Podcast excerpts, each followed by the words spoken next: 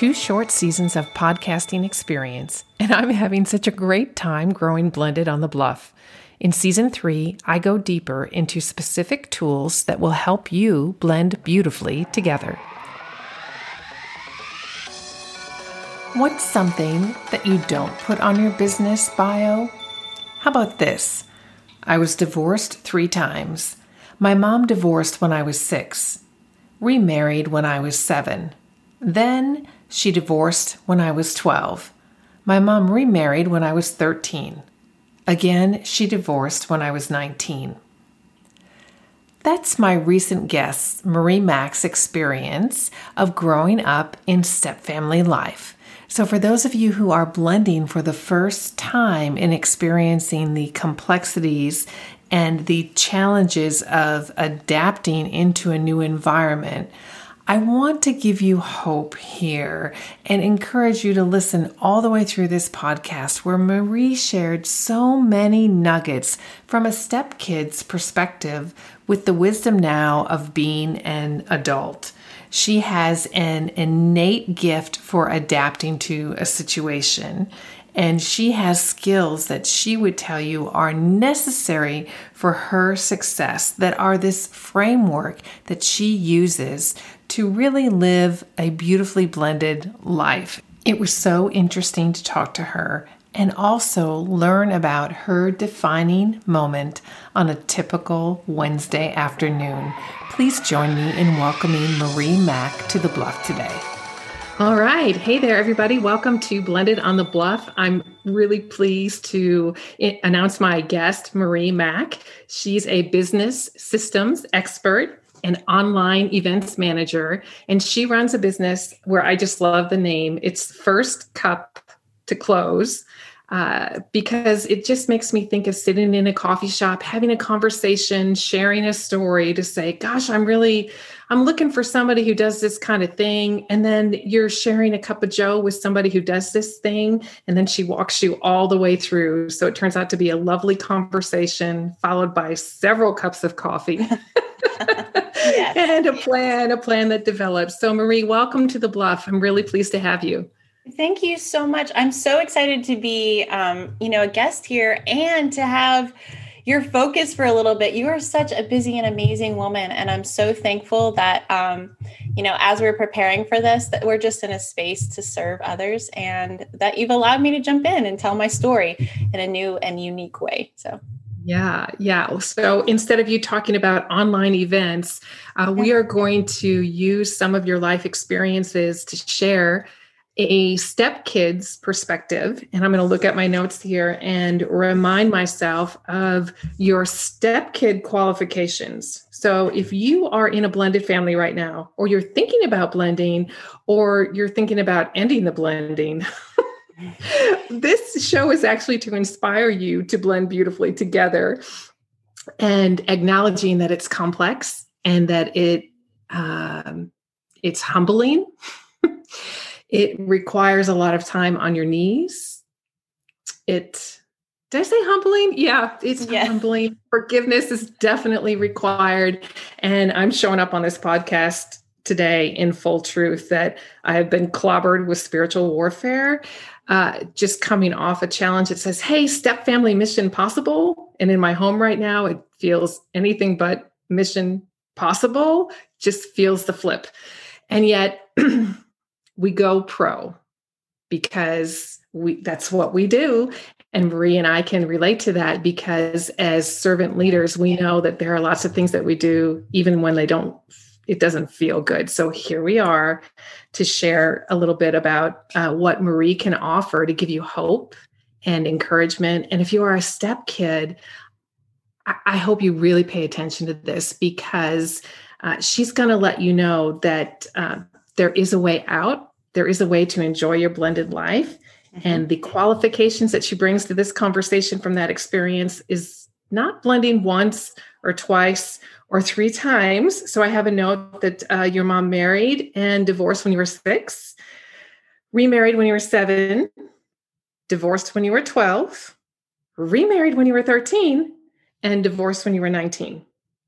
Yeah. So, Yay. do tell, do tell. Absolutely. Well, you know, I um, when I think of these qualifications, it's not something that I put on my business bio. I'm going to be honest.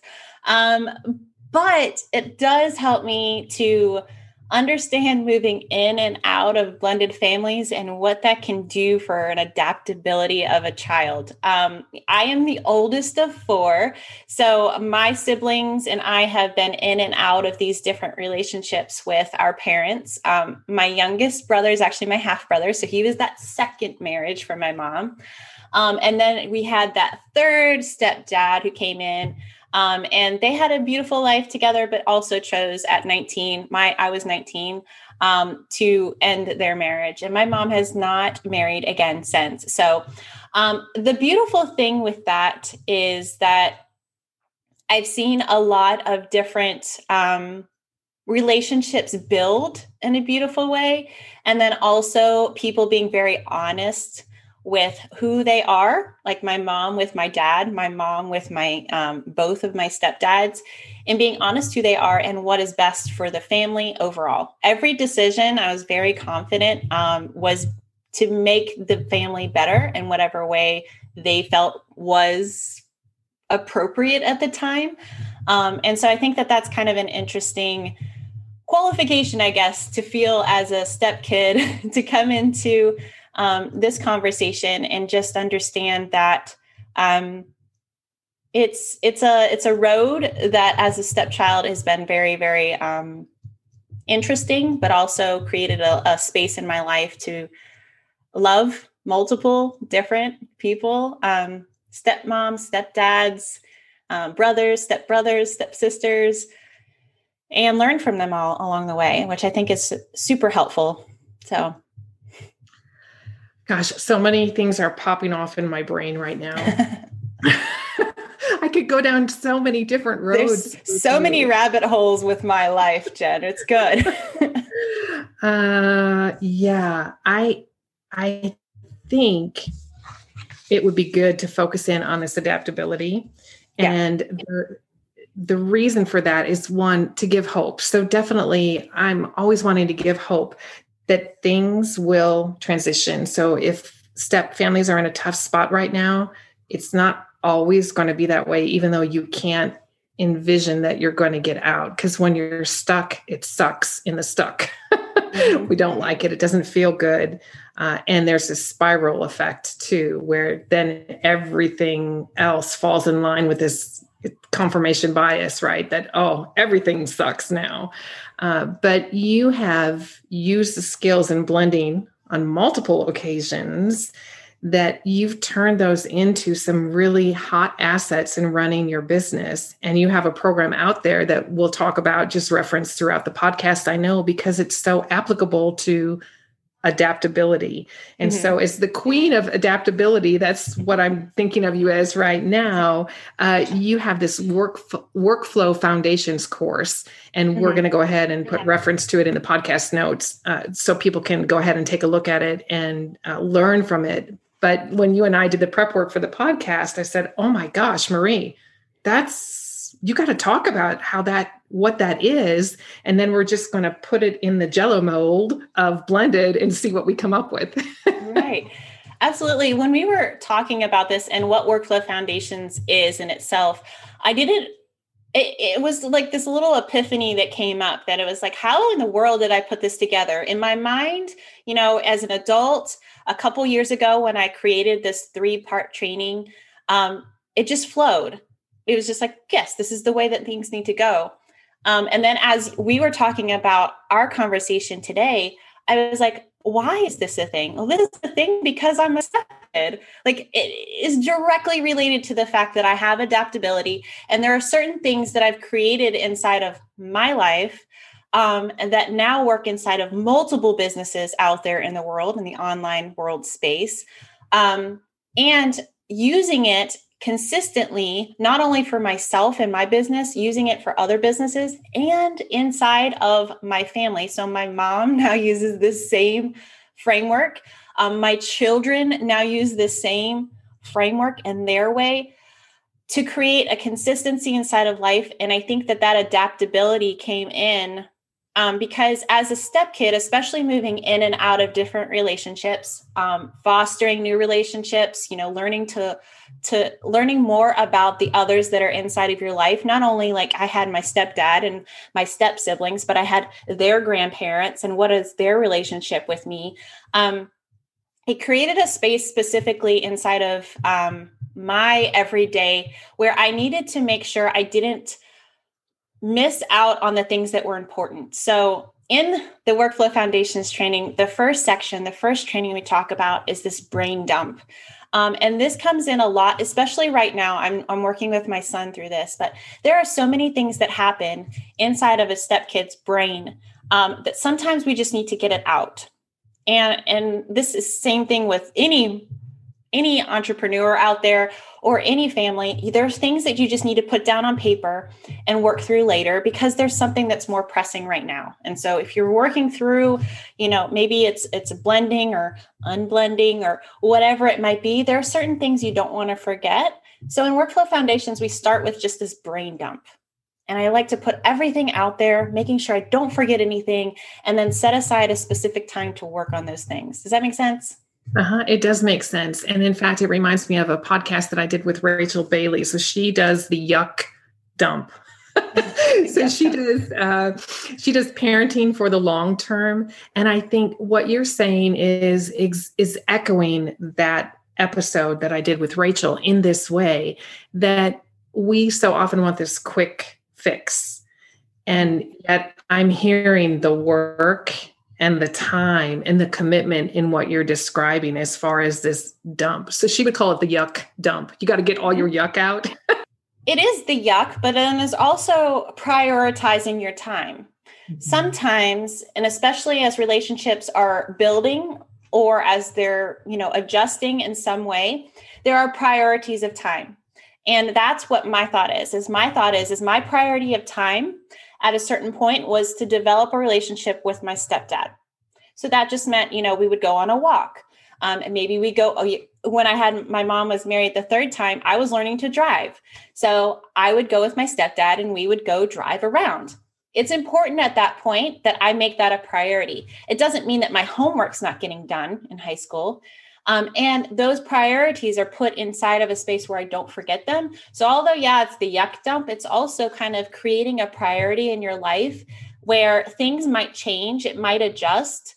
Like, I might not have ever had to have this priority of developing a relationship with my stepdad if my parents they weren't married again does that make sense like i i'm creating priorities around that same thing with like creating priorities around um, making sure my mom is okay. You know, as a step, the oldest child, um, I, I, I, had this constant want and desire and uh, innate need, I guess, to make sure that my mom is okay because she was moving in and out of a lot of emotional things. And then she was also making sure each one of her four children were moving healthy through them as well. Um, and so making that extra time and saying, okay, it's important for me to check in on my mom. Even now, my mom's not married. I'm her primary person who checks in on her. And that's a priority for me. So when I'm thinking about this brain dump space, it's more like, how do I add in all of the priorities and make sure that I'm putting those that are important at the top um, and prioritizing some of the smaller things inside of there and then not being overwhelmed by the fact that yes there's going to be a to-do list but i can move through them in a healthy way and make sure everything gets done without feeling overwhelmed or trying to keep it all in my brain because that was my biggest thing. Like i kept trying to keep it all in my brain and i just there was too many moving pieces around it. So um, being a step kid, being adaptable, I just started creating this list of priorities and then adding one, two, three, four, all the way down and crossing them off. So um, it, it really helps now inside of a business to help people move through different steps. And then it helps my family because I can I can almost like do all of those lessons for them beforehand and say, hey, look what I did. You know, adapt it to your own space and um, now my kids can use that a, a little bit better. So I hope that all makes sense. Do you think that we should have warned everyone at the beginning that you and I are lovers of bliss, as in on steroids? Maybe we should have put that Disclosure. The, the Google folder that Jen and I work in is awesome. Anybody that could ever.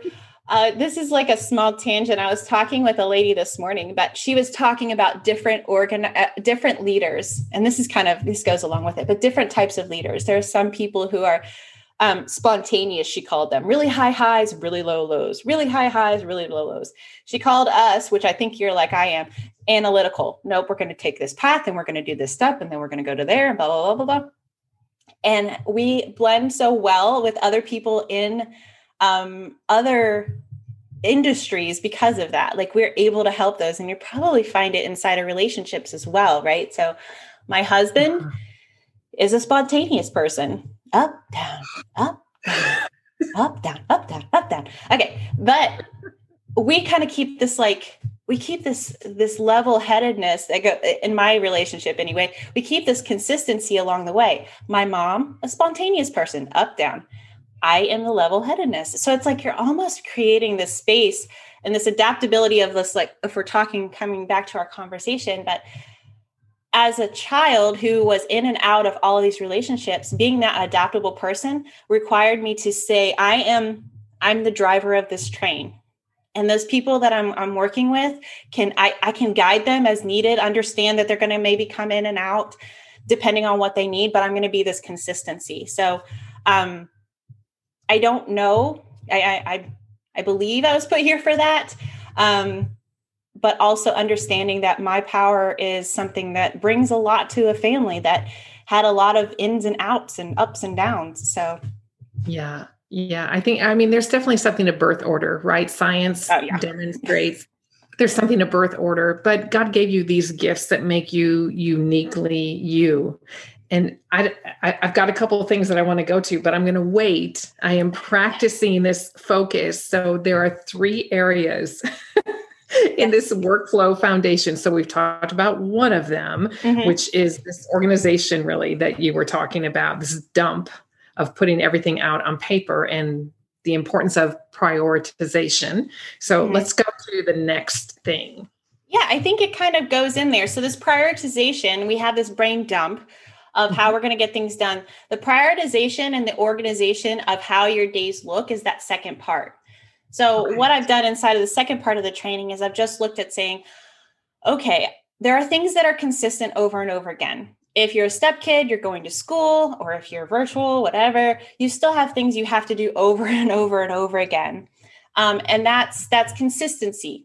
Um, and it's easy enough for you to create a consistent schedule inside of your life to lean on when things are not consistent, if that makes sense. My biggest thing with creating this consistency is I have a story that will relate to a bunch of our listeners for sure.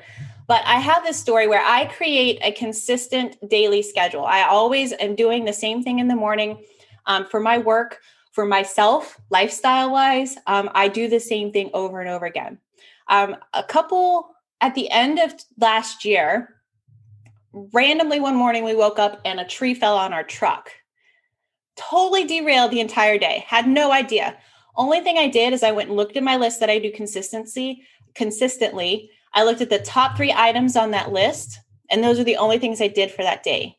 What had happened then is, is that I was able to go focus on this really big, unexpected, something crazy thing that happened, but my business was still moving forward.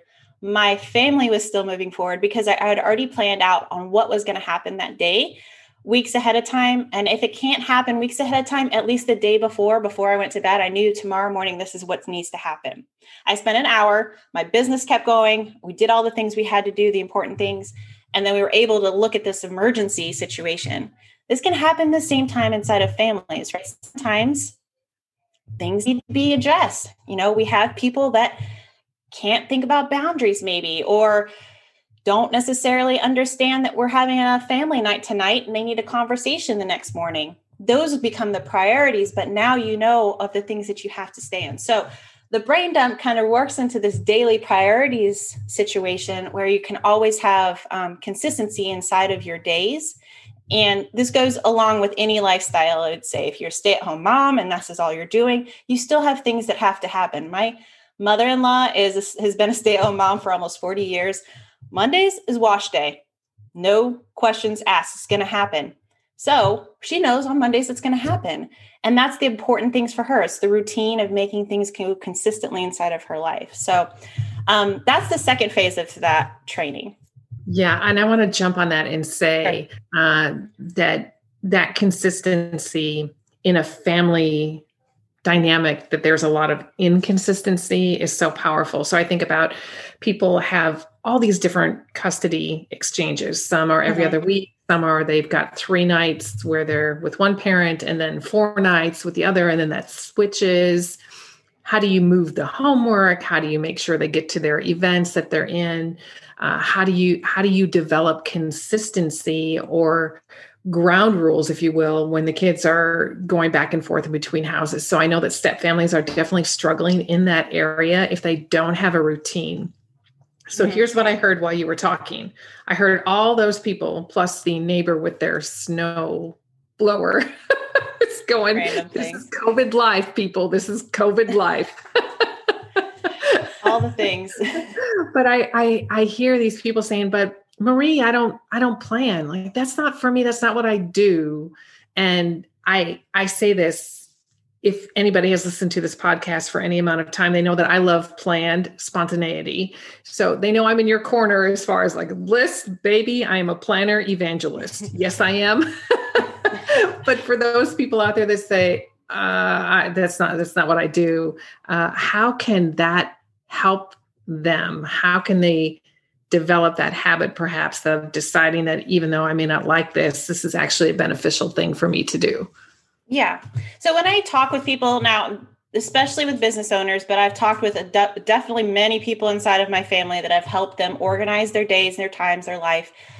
I always think about how does it feel on a day that you get up and you stay consistent and you're moving through a routine. Maybe it doesn't happen all the time, but on the days that it does, how does that make you feel? And I go back to that inner feeling of they usually feel productive. They usually feel like they're working in their genius. They usually feel like they did the right thing that day. They usually have this positive feeling about what happened. And then I take them through an exercise. Okay, think about a day that you got just got up and you just let the world take you in and you just went around and you just decided and you waited till 10:30 to wake up and the kids had crying and uh, you know whatever might have gone on. The, the dog you were late for an appointment. You can get out the door. All the things happen. And how do you feel through that? And usually it's it's despair it's frustration. It's like i don't want to do this today and do we like that feeling the answer is typically no it's not i work best and thankfully i have a husband that works best as well we work best in the morning which means I prioritize me in the morning. At six o'clock, I'm doing a workout. End of story. I don't get on any meetings before eight o'clock in the morning.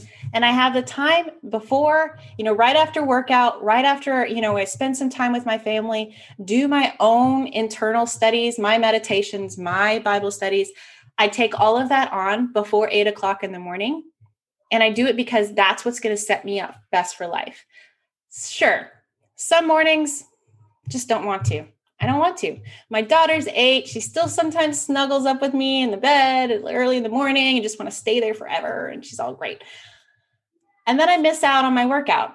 And then I'm like, I'm really rushed. I'm just going to read just this one passage and I'm just going to do five minutes and I'll just be fine. And then I'm going to get on a meeting while I'm five minutes late and I really didn't do my hair. And how does that feel? It doesn't feel good. And why am I going to consistently do something that doesn't feel good? So, with people that are not necessarily those people that want to stay in a consistent thing, I just say write out something that's a standard for your morning, write out your ideal day, how you would like it to go, and then work towards that every time. If you write out your ideal day and you have it posted somewhere, whether it's on your desk, or whether it's on your phone or whatever you're seeing, you're going to naturally work towards it. And it becomes a space where you're really enjoying the time that you have in this world, the time that you have with the people that are around you. And I think that that is the biggest mindset shift on how to get there is just that feeling that you want to have consistency consistently inside of life. You know, I think that what that what I hear there is boundaries. And so you're focused on you're focused on the outcome that you want, not the work that's required to get there. And oftentimes in our reptilian brains, we panic and say, but I don't, I don't know the how. I don't know how to blend beautifully. I don't even know what that means because it just I'm I'm in this hurt place or I'm in this chaotic place because I haven't planned. And so I I, believe in the power of a vision. And scripture emphasizes that over and over again. Without a vision the people perish. And i i don't want to perish. I need i need a vision. I need a goal. I need direction. And so for me what i hear you saying is that these boundaries these typical day patterns that you're encouraging people to establish they actually empower you to greatness. They don't restrict you. And yet when we're told we have to do something we often we often feel uh, we, we want to rebel against that because then we well we're constricted. We can't be flexible. And yet your tree falling is a great example of it's not exactly true. It's just it's like the true north uh, the compass it's the word that we go back to when things go cattywampus. Okay, what does God say about this? Because this, this is this is a tough one. So let me go back to the plumb line and get oriented again.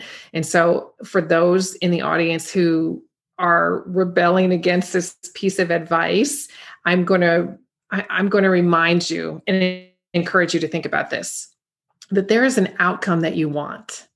And so there it does involve work to get from where you are to where you want to go. And so in this envisioning this outcome, this direction that you want to go, forget about the how for a minute and just think about regular things, easier things that you can do. So establish this. These are the things that are important to me. So it really goes back to your first step, what you were saying, right? And this first and second, this prioritization of what's important to me. Peace in my house is important. So, how do I get there? Right? What does that look like?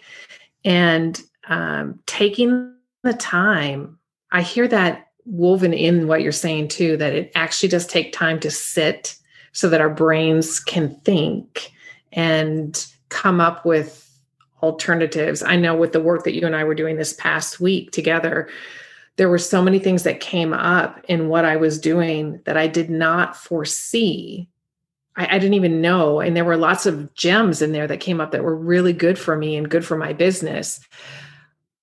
But I had an outcome in mind.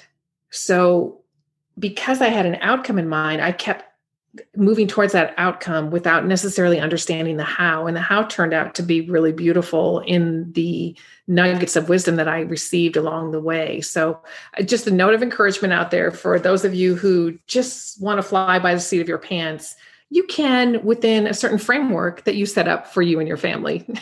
well, and I think especially when you're, um, you know, if you are are you're the only one in your life, maybe you're a single person and you have nobody else in your life. I feel like yes, you can do the seat of your pants a little bit better. We're not talking with those people. We're talking with people that not only have you know a, a blended family but you have a blended family who extends out to other people. And your circle thankfully has grown bigger and you're able to serve and, and love on those people more but there also is other um, there are other considerations because of that. And i think it's it's good. And it's also I, I mean jen you and i were talking about this. We are leaders in our very right um, as our personality and i feel like if if those that are listening feel that way as well it's our um, it's our privilege to guide people towards that and to encourage them to find this consistency within life. Um, like with my mom she was in a really inconsistent place for many many years. She didn't feel like she was worthy. She couldn't keep a husband we'll say. You know whatever that might be, wherever her places were, she was in an up and down consistently. And when she started working with me inside of my business um, five years ago, I was just like, let me be your consistently. Let me be that that consistent space that you can see this does work over and over again. And thankfully, you know, it, it took her years. I'll be very honest. It took her years to finally get it. Last year, she came to me. She's like, "You've been telling me this all along." I was like, "You're right." And I'm so excited that now you found it. You know, maybe I, yes, I have been saying it over and over again. But now that you've seen it, for whatever reason, God put this thing in your time, in your life at this time. And yes, the light bulb went off now. all I can do is say, this is what works best for me. And I find that it keeps a peace inside of my life, inside of those that I serve on a multiple aspects my my clients are those people that i serve i can affect not only my clients but my clients husbands i can affect my clients children's because children because of the way that i um, present myself and that's another aspect you know in in in an, an additional thing that i want with workflow foundations is just keep saying the more that i say it and the more that I share with my passion for it, the easier. And at some point, it's going to click with somebody. It's going to click with somebody. And then I can, I don't even know who that person is, but maybe they'll see something of mine and then it'll click for them. And now they're serving in a bigger way. Like that's my biggest goal with life. Um, and I don't know how that's going to work because it's not my plan. You know, I'm just a, a space inside of here and I want to do the best I can. Um, and Workflow Foundations is that. So, I think we have one more spot to talk about. Do you ready for that? Yeah.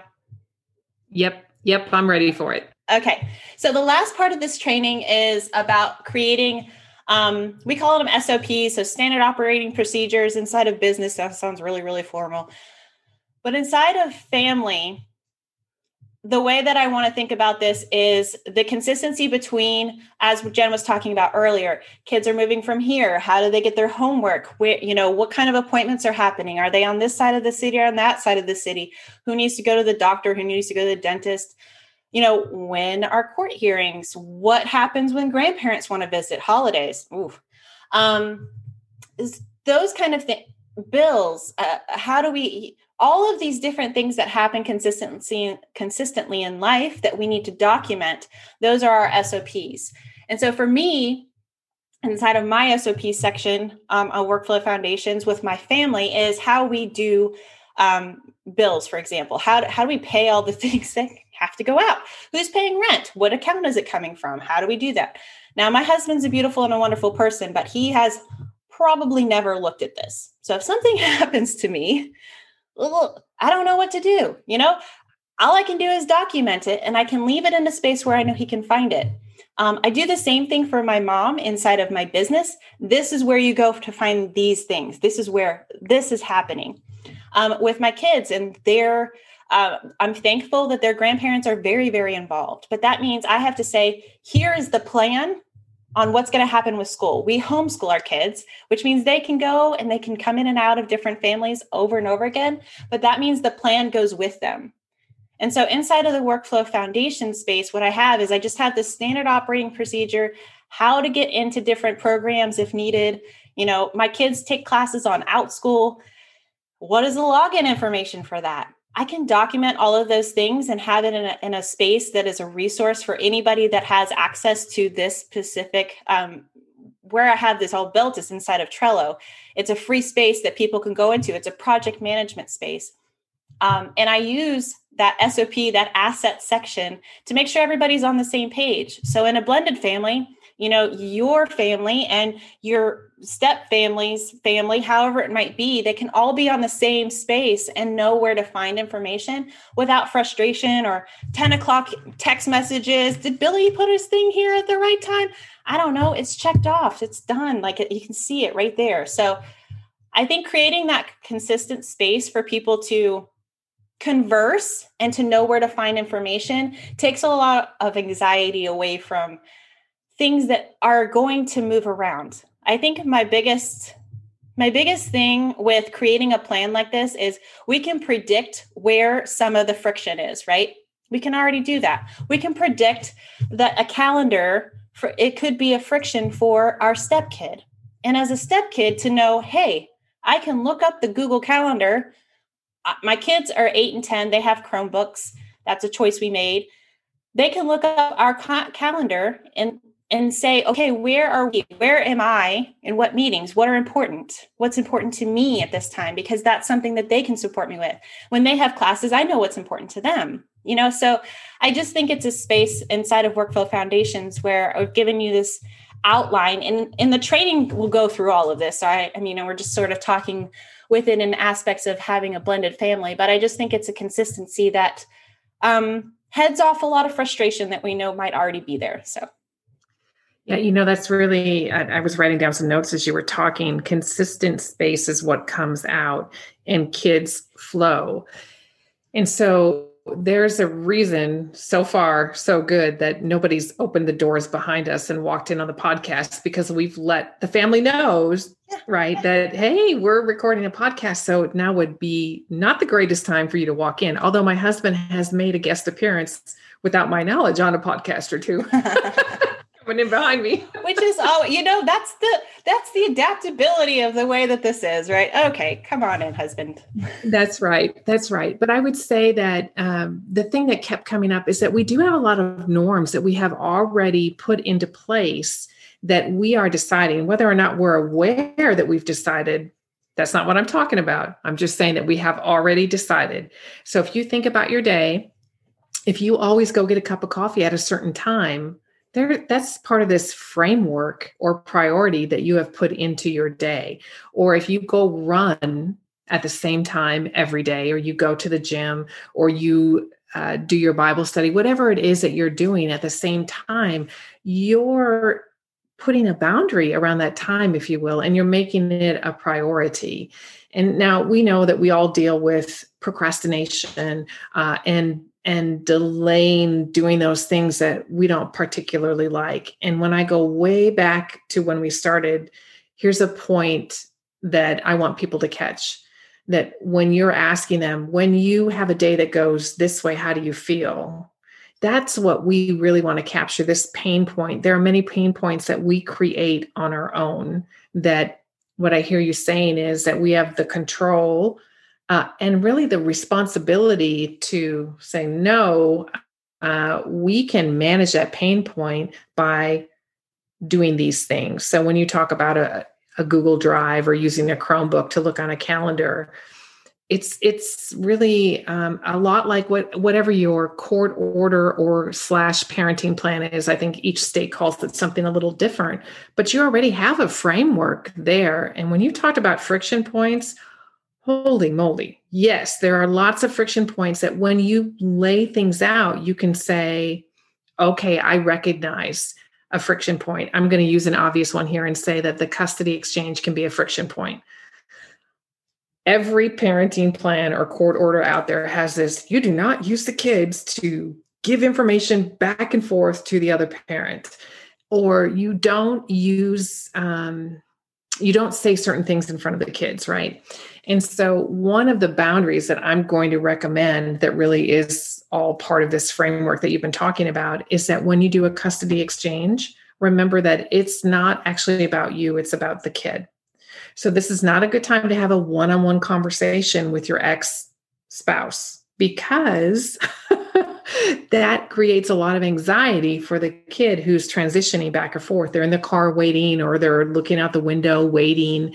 And uh, a lot of these situations are high conflict. So you can make that a boundary or a priority to say that on custody exchange days, we are pre deciding and therefore we are removing the angst associated with anything that can go wrong with the custody exchange because we already know that it's about the kid. We've made that decision. And so I think that's one of many examples where planning these things out in advance is really a great idea. I love that. Perfect example all the way. Um, and in addition, just to add on what you're saying, um, again, you already know that this is going to be something that you're going to have to do over and over and over again. That's a, a decision that the family has made. So create how this works. Maybe that is the day of that exchange by you know you can decide on what works best but by 9 a.m you've already sent over a text message or an email about some specifics. You've already submitted you'll say the conversation that you need to have with your ex-spouse about whatever the transfer is and allow that time to be um, less stressful for everybody. If you're if your child is going to move from one family to another, it's obviously already stressful, but making that a situation where they can still have that relationship is really, really healthy. Um, I know in my own as a step kid, my parents they got along well in front of me. I didn't i didn't feel this anxiety between them. And so there wasn't an anxiety when i was going to spend time with my dad and my stepmom. There was just this great we get to go spend time with these people um, and i was able to take that as opposed to moving through you know some friction and and should I, who, who I don't want to pick sides at that point. You know, I'm eight. I, I I need to just be focused on the fact that I am in I am loved by not one dad and one mom, but two dads. And you know, it's like I have a family over here and I have a family over here. My my dad and my stepmom love me. My mom and my stepdad love me, and I'm able now to take all of that and and and use that as an uh, a feature that enhances my life. So without that understanding and making sure that friction doesn't happen between um, exes, it it's just the way that you can mitigate some of that. And also as you were talking, I was thinking also sometimes um, we don't necessarily, I'm trying to say this in a way that I, we don't always necessarily want to take that bigger person step. Now, I'm a natural leader. I would take that step and say, I don't really care for the way that you are, but I am a bigger person and I'm going to create a consistency for the kids and I'm going to step out and say, I would like us to do this. And I have this space in my mind where I always want to kill them with kindness. that sounds really bad, but it's also a space where it's like, I want to be that person that God's created me to be. And how do I want to live my life? And this is how I want to live my life. I want to live this with kindness. And I'm going to sit here and say, okay, husband, ex husband, whoever it is, this is the way we're going to do things and i think it's best because of this please you know if you agree or you want to discuss it let's talk about it but be that bigger person to step out and to create that consistency for yourself and for them and for your child um, i just think it's it's a healthy way to do that and if you're new to it just think about your how again how is your feeling when a custody exchange goes well? And how is your feeling when a custody exchange is put in some kind of torment and that's not exactly the feeling that you want to have? You know what? That's such a great example of this small envisioning. So we talked earlier about this the power of a vision and moving in a direction and and looking towards an outcome that we want to achieve versus this how am i going to get to the outcome? And so what you just gave there was such a great example of that. If you can if you can think about that so in a custody exchange we know these happen. Okay so this is the best example and they happen all the time. And so how do That's you want to practice. That's right. How do you want to feel? And not just how do you want to feel but what do you want your kids slash step kids to experience when they're quote unquote onboarding into this home. So it's very similar to when you're um, applying for a new job, you get the job, they have this onboarding process and they give you an outline. Here are the steps that are going to happen. And you want that from them because you want to know what to expect. You want to know do I have benefits? What kind of health benefits do I have? How much vacation do I have? And, and so we expect this all the time in our day to day world. So to take the position, wait, I'm not a planner, this is not exactly what I do. I would say that the world has a lot of frameworks that you already conform to or that you expect. And so taking this one custody exchange event, if it's contentious right now, I think this one thing, if you could modify this and so envision how you want it to be, how you and your partner and your kids, how you want everyone to feel in the exchange, and then begin to pray about that God, give me the wisdom to move from where we are to where we want to go because we want this to be a good process. And the impact of that on other decisions, like that's a small win. And you and I, you and I, I know are about small wins because we got to build the confidence of, okay, we can do this. And so as we practice, uh, doing these things, we're going to get better at them for sure. So it's such a great example. Thank you for that. Mm-hmm. Yeah. So I have, I don't know, six or seven other topics that I want to share. I'm going to pick one. I'm going to pick one based on our discussion and we'll just get together again and we'll just do another podcast. That's what we'll Absolutely. do. Absolutely. That's exactly what we're going to do. We have lots to talk about. We do. Okay, so I had written down and I had asked you about this. Is it okay to talk about? And you've been so generous with sharing um, things that are easy for you, talking about your superpower, which I would call adaptability, uh, not organization, but adaptability. I think it's even more powerful than organization because I think organization is encompassed in this adaptability. Uh, but I had written this note from our podcast pre-interview. This, what is this? I said, Marie, what is this daring greatly? This vulnerability slash shame. And as you were giving me some background on that, I said, okay, this is something that we want to bring up on the podcast. So, would you talk about that? Because I know that many stepkids are dealing with shame and confusion in who they are because of what the grown-ups are deciding for their lives.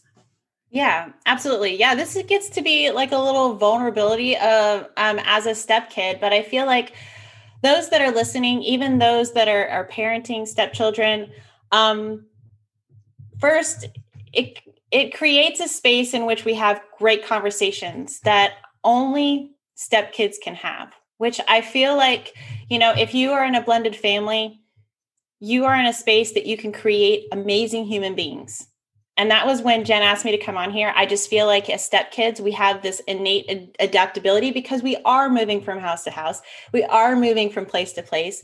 Um, and we understand that the world is going to change. As adults, we kind of already get that, but we are enabling we're enabling our our younger generations of stepkids to understand that they have the ability to be adaptable and it's a necessity inside of life so i feel like i want to kind of make that correlation um, when Jen and I were talking, and this came up about shame and and where does this come from? Um, it kind of hit deep, and I was I looked really deep inside introspectively to say how how and why is this such a passion for me to create this this this this framework in which I can move through life? And it came down to the fact that um, when my parents had me, um, my mom was 17 and my dad was almost 30. And my dad was at the time married to somebody else. So I didn't really put all of these things together. Not that all relationships are like that at all. Like, I don't want to say that. But it was around college time where I was like, who am I to even be alive? Like, why in the world am I here? And I, I started to carry this bit of, of shame about being born um, not that my parents put it on me at all. And that's what Jen and I were talking about. My parents didn't say that to me ever. It just I put these things together in my in my child mind before I had get into uh, through all the developmental stages. And that's a whole nother conversation that we can have. But you have these developmental stages and you don't really hit that peak until you're 24. So I was through three divorces, my mom had just divorced her last husband when I was 19. I went straight into the military. I went straight from the military into college, and I was wrestling a lot with how and who I am. Um, and I found this bit of shame that I started to carry around. I didn't even know that it was there. It wasn't even really something that brought up, but I just felt like my parents did something and and it's because of that that I'm here and it was you know that's an affair that's negative. That's not something that God has called us to do. And I carried it around for a while. And as I was talking with Jen about this, it came to this point. There's this define, I'm getting chills talking about this, by the way.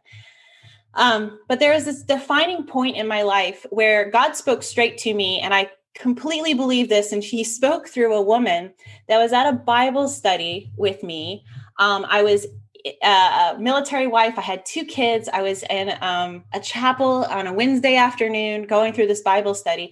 And this lady looks at me and she says, Well, my daughter is the oldest because God has called her to be the oldest.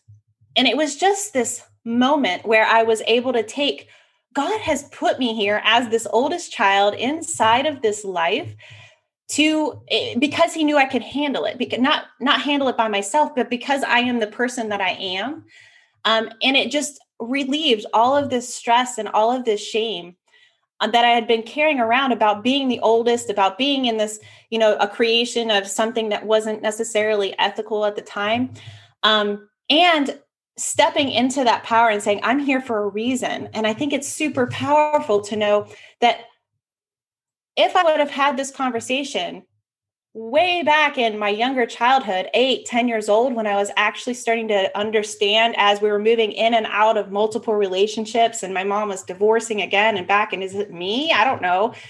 You know, as a step kid, if I would have had this conversation with an adult that I trusted, I could have probably stated that in some way. And that adult could have said, It's not your fault. This is not something that you have to carry. This is not a burden for you. This is something that we can pray about and you can you can talk with God about and you can let it go.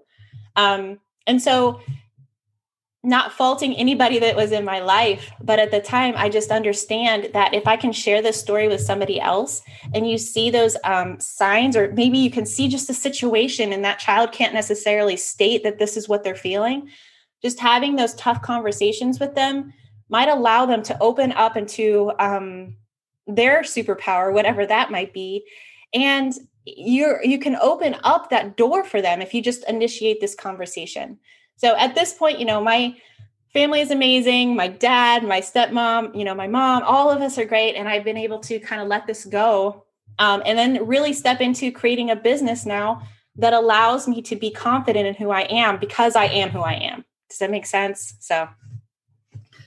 Yeah, it makes a lot of sense. And I it reminds me of this lovely impromptu conversation that I had uh, with uh, a couple who's now becoming friends of me and my husband. And we share some things in common. And she grew up as a step kid and something that she said to me you know how you have those powerful vulnerable conversations with strangers? Things just come out and she shared so much about her experience as a step as a step kid and she reminded me that she's still a step kid even though she's an adult and her kids are having kids now she's still a step kid. And she looked at me straight eyeball to eyeball because I had shared some things with her too about my experiences mm-hmm. as a step mom.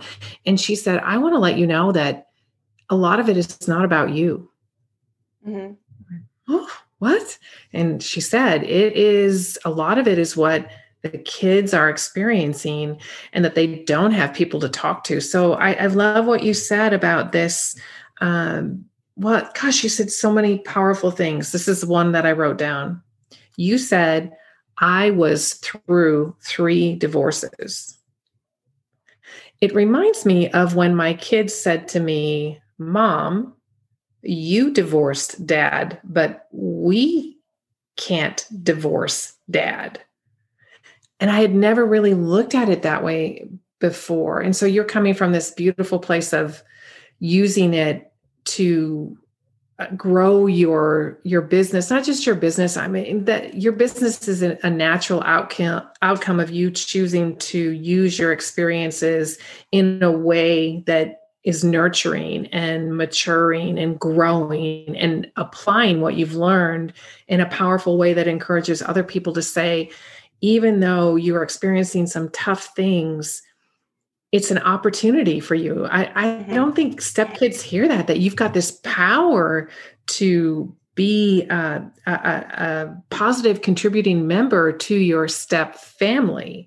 And, and it doesn't it doesn't feel that way because they are because they have gone through the divorces Okay. Mm-hmm. And so you're a step parent out there, or if you made somebody a step parent, congratulations, you're in it together. Uh, and it's important to understand that there are transitions that the kids are going through that they may not be able to talk about. And they don't necessarily need a counselor or a therapist, although they might, because blending is traumatic. Because usually when you blend, there's some sort of loss or trauma that occurred, whether it's the death of a parent and then a remarriage, or whether it's divorce and remarriage, however it is that you got to blended, typically there's some trauma or some majorly not so great event that happened. And so I think it's important that we honor that. So whether or not there's professional counseling that's needed, there is a need for space for the kids to share what their experience is that's what I hear you saying. Absolutely. And I think that um you know as a as a a step kid just having that trusted person cuz like you said there's there's this trauma of a breakup um and whether that's because I I had to I had to break up with my dad. Like we moved across the country. Like I that breakup became mine as well. So when I say we divorced, we did. Like I went through three divorces with my mom. I remember all of them and I remember the feelings that go along with it. And that's not true for everybody. You know, thankfully there's so many families that are able to um, be inside the same city. That wasn't my experience. Um, but having their parents close is really great. And it's also um, just that that ability and that reminder that if you are a safe person and you can help that step kid understand that we don't have to talk about anything, but I'm just going to sit here and I'm going to be close to you. That is the biggest gift that you can give all the time, every time. Um, and and maybe that is that it's a stepmom to a stepchild. Maybe that is that it's a grandparent to a, a kid that's going through a different divorce. Maybe that's just an older sibling who just can relate to the fact that this younger sibling is having a traumatic thing. Um, I had in my mom's second marriage, I had older step siblings. At one time, we had seven kids in the house between the age of 15 and two. So it was it was quite a big age range, but my older siblings could relate to what I was feeling at eight at that point. And and not that um, you know, I I felt like they were safe people. We were we lived together for seven years until our parents decided to end it.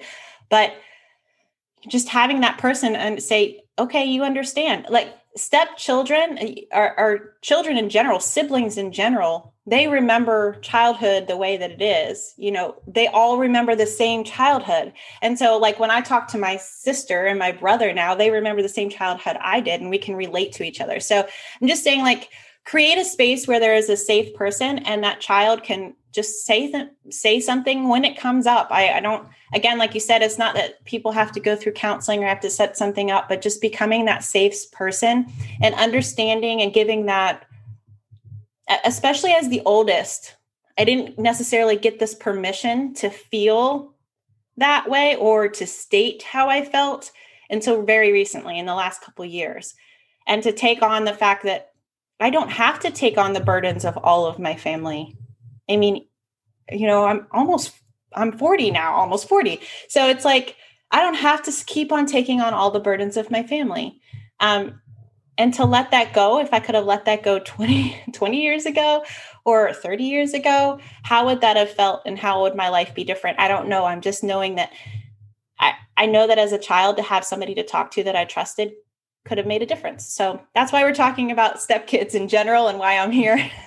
Yeah i mean definitely to give that perspective and you've been so generous with your time and vulnerable too uh, something that's been that's come to mind as you were talking that place or that person I don't want to go too far down this direction because it, it is a. I, I'd love to connect with some pastors and have conversations about this. But remember this, apply this, if you will, to church going, that you have some kids who are there every other week. And so you're dealing with ministry people who are frustrated because the kids don't participate. So if they're teenagers, they may not be participating in the way that you would like to begin with, right? Running youth group is challenging enough. But then when you have these kids that they come every other week, it it it goes back to what uh, this friend told me that Jen is not about you at all as the stepmom. It's about them dealing with their situation. The same thing with these stepkids, these blended kids is probably the better way to say it. Mm-hmm. Is that they're going back and forth. And so they've got to readjust all the time. And so for them to engage and actively participate in a youth kind of forum is difficult because they're not being built into in the same way every single week. And so they don't have the same relationships that other kids do. And we know that's a tricky age. Youth group can be tricky. Uh, I mean, we're all sinners. So, you, you know, being a Christian sinner is still a sinner, right? because we're very flesh driven, flesh oriented, uh, particularly during that time. So I just want to ask that if you are a layperson or a minister or pastor in a church, that I'm going to encourage you to look at blended families with a different eye uh, because 40% of the families in your church are blended. And so if you're not ministering to them, acknowledging that there these are normal transition points for this for the blended kids, you're not ministering to 40% of your church, which is huge. So the mm-hmm. things that you shared today, gosh, so powerful. So I would say, you know what? If you are in ministry, you can go on ahead and you can uh, download these workflow foundations and do them with a perspective of blended in your church and just see what that does for you. I'd love to know. I'd love to hear it. And you can email me at hello at stepfamilypodcast.com and let me know what you've discovered uh, because I know that there needs to be this growing movement towards awareness in our churches that families are struggling. And when you talk about marriage in general or being a kid in general, there's a nuance there that it's not it may be subtle to you but if you're in a blend it's not subtle at all. It's very glaring that we're not being ministered to. Mm-hmm. absolutely. And i want to say one more thing just kind of on the minister side of things. Even though you don't see this child consistently week after week know that every single one of your touch points is important every time you can listen every time you can see them and be excited that you that they're there is important. I know that was a huge thing in my youth um, especially through my mom's last marriage. I was in a methodist church youth group and we didn't go all the time because of all of whatever reasons were around um, but the people that were there were important. And when i was there i was welcomed and i was loved. And i wasn't you know, I didn't have that shame of being like, oh, well, you missed last week, so you can't participate this week. You know, not that people do that, but there are there are places in in a, a step kid's life where it will be like that.